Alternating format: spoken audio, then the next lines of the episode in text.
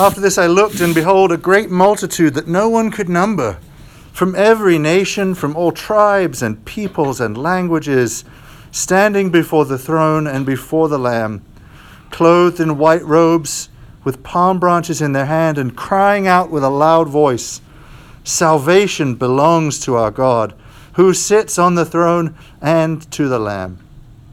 Revelation chapter 7, verses 9 and 10. In the name of the Father, and of the Son, and of the Holy Spirit. Amen. Amen. Please be seated. Ah, that's how church should smell, right? the saints in heaven, where are they looking? What are they focused on? I realize I can't rely on sort of under the breath answers, but so you'll have to speak out actually. On God. On, on God, yeah, exactly. That's right. They're looking at God. They're standing before his throne, as we see in Revelation 7, facing him and worshiping him.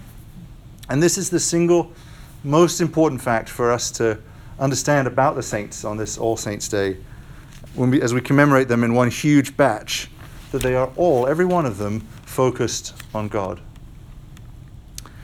If we um, let this, if we get this truth right, it dispels a number of errors, that I think, that kind of creep in to our minds. The Lord, in His wisdom, has only given us these handful of glimpses about the next life, right, in the scriptures. He could have, if he wanted, have described in extremely sort of lavish, uh, I would say realist detail, but how to describe heaven in ordinary language, I don't know. But, but instead, he gives us just these glimpses. And so, in the absence of a lot of data, I think sometimes these kind of uh, cultural ideas kind of seep in a little bit. And if we get the truth right, I think it kind of pushes them back in their rightful place. So, in the first place, the fact that the saints are looking at God means that they're not looking at us. From their place in heaven, they have no direct knowledge of what happens here on earth.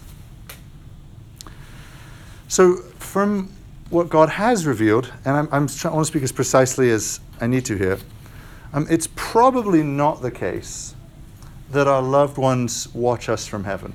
Even though that's the way we speak so often in the wake of a funeral or something, you know. But it's probably not the case that they're watching us from heaven because they're focused on God. Now, it may be the case that, you know, we know that God in this life can give Christians uh, a supernatural knowledge, right? We see it happen in the scriptures, um, like when Peter calls out Ananias and Sapphira because he sees the truth, and the church throughout time has testified that God can give sort of a supernatural mental understanding uh, beyond um, what could ordinarily be known. And it, it may be the case that God gives the saints in heaven some pictures of things that are happening here on earth, but they receive that knowledge without breaking their gaze of, on God. God is the singular object of their attention and their adoration. I think we can be confident that they pray for us. Why would the saints in heaven be doing differently than what they did on earth, which is worship and pray? But it's probably in general terms, or when God gives a specific word of knowledge to them. The saints are focused on God. Um, this truth also um, creates something that kind of catches me sometimes as a pastor when I hear people talk about the next life, about heaven. And they just speak in such excited terms about how excited they are to see their beloved dead, often a family member who's died before. And that's not wrong, right? We will be reunited with the communion of saints and when we die. It's absolutely right. But so, I feel like sometimes it gets wrong by proportion.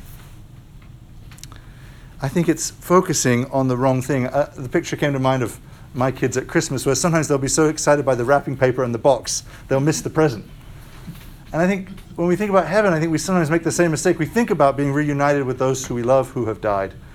But that's actually the wrapping paper. The present is getting to see God face to face. And as we grow in the knowledge of how great that will be, that should become, I think, over time, the most exciting prospect of heaven. The Christians in heaven are focused on God right now. So when someone dies and their soul leaves their body and comes before the judgment of Jesus, and by his blood is forgiven and admitted into heaven, uh, all the saints in heaven, they don't stop worshiping and then have kind of like a welcome reception for the new saint. The, the soul just joins in the heavenly choir, right? Just jumps right in worshiping the Lord Jesus. And I think there will be the sweetest sense of communion with each other that we could ever imagine, sweeter than any human intimacy. the sense of being united in love and purpose together, shoulder to shoulder with all the saints, the ones we knew in this life, the ones we didn't know. I think even the ones we didn't know, we'll know right away, right? When Peter is on the Mount of Transfiguration, he's just like, oh, yeah, um, that's Moses and Elijah. He just recognized them. Right? We'll have this deep, sweet fellowship, but it will be the fellowship of being shoulder to shoulder, all worshiping God together.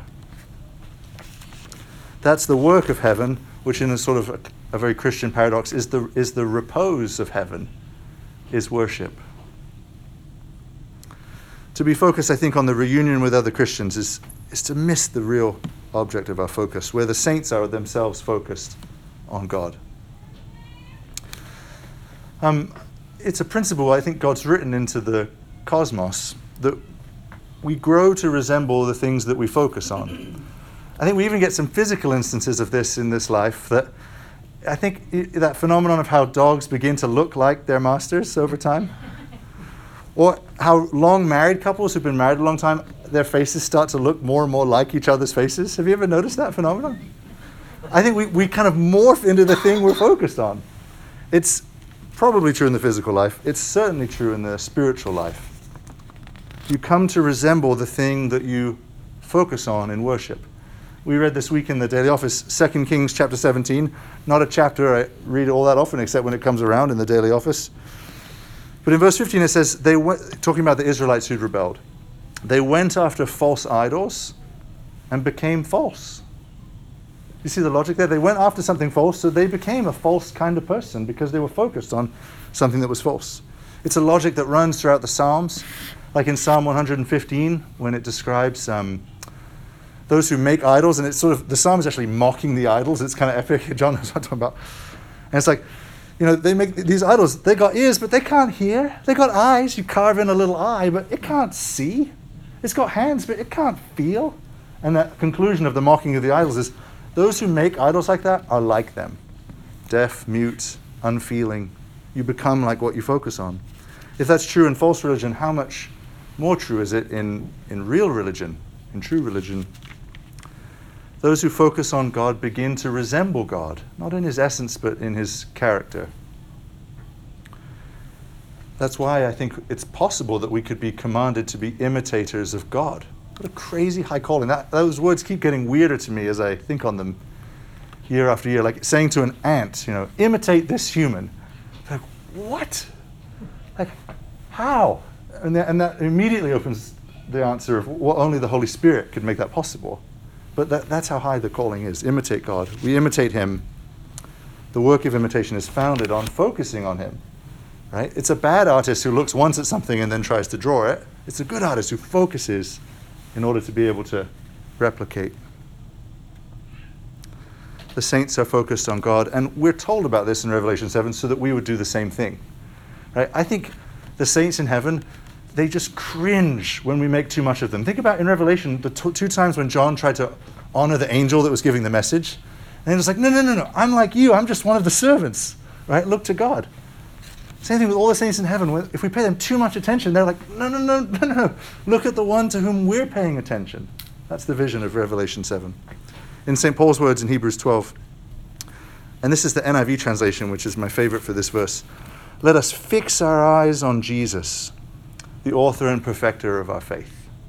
What a great exhortation. Let us fix our eyes on Jesus, the author and perfecter of our faith if we do that with all our heart and mind, gazing on the God who loves us, who ransomed us from death and from sin, then we too will grow to be like him. He is the Holy One.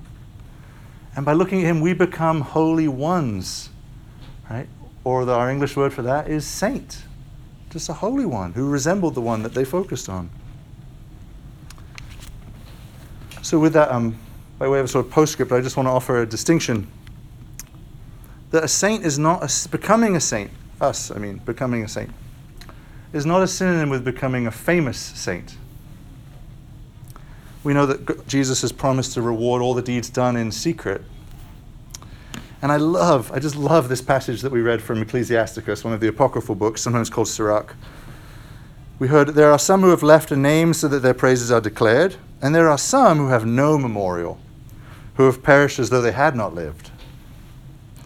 So we know that there's famous saints. You know, we're going to be coming up soon on today's All Saints' Day, but then there's going to be St. Andrew's Day and St. Lucy's Day, St. Nicholas's Day, St. Simon, St. Stephen.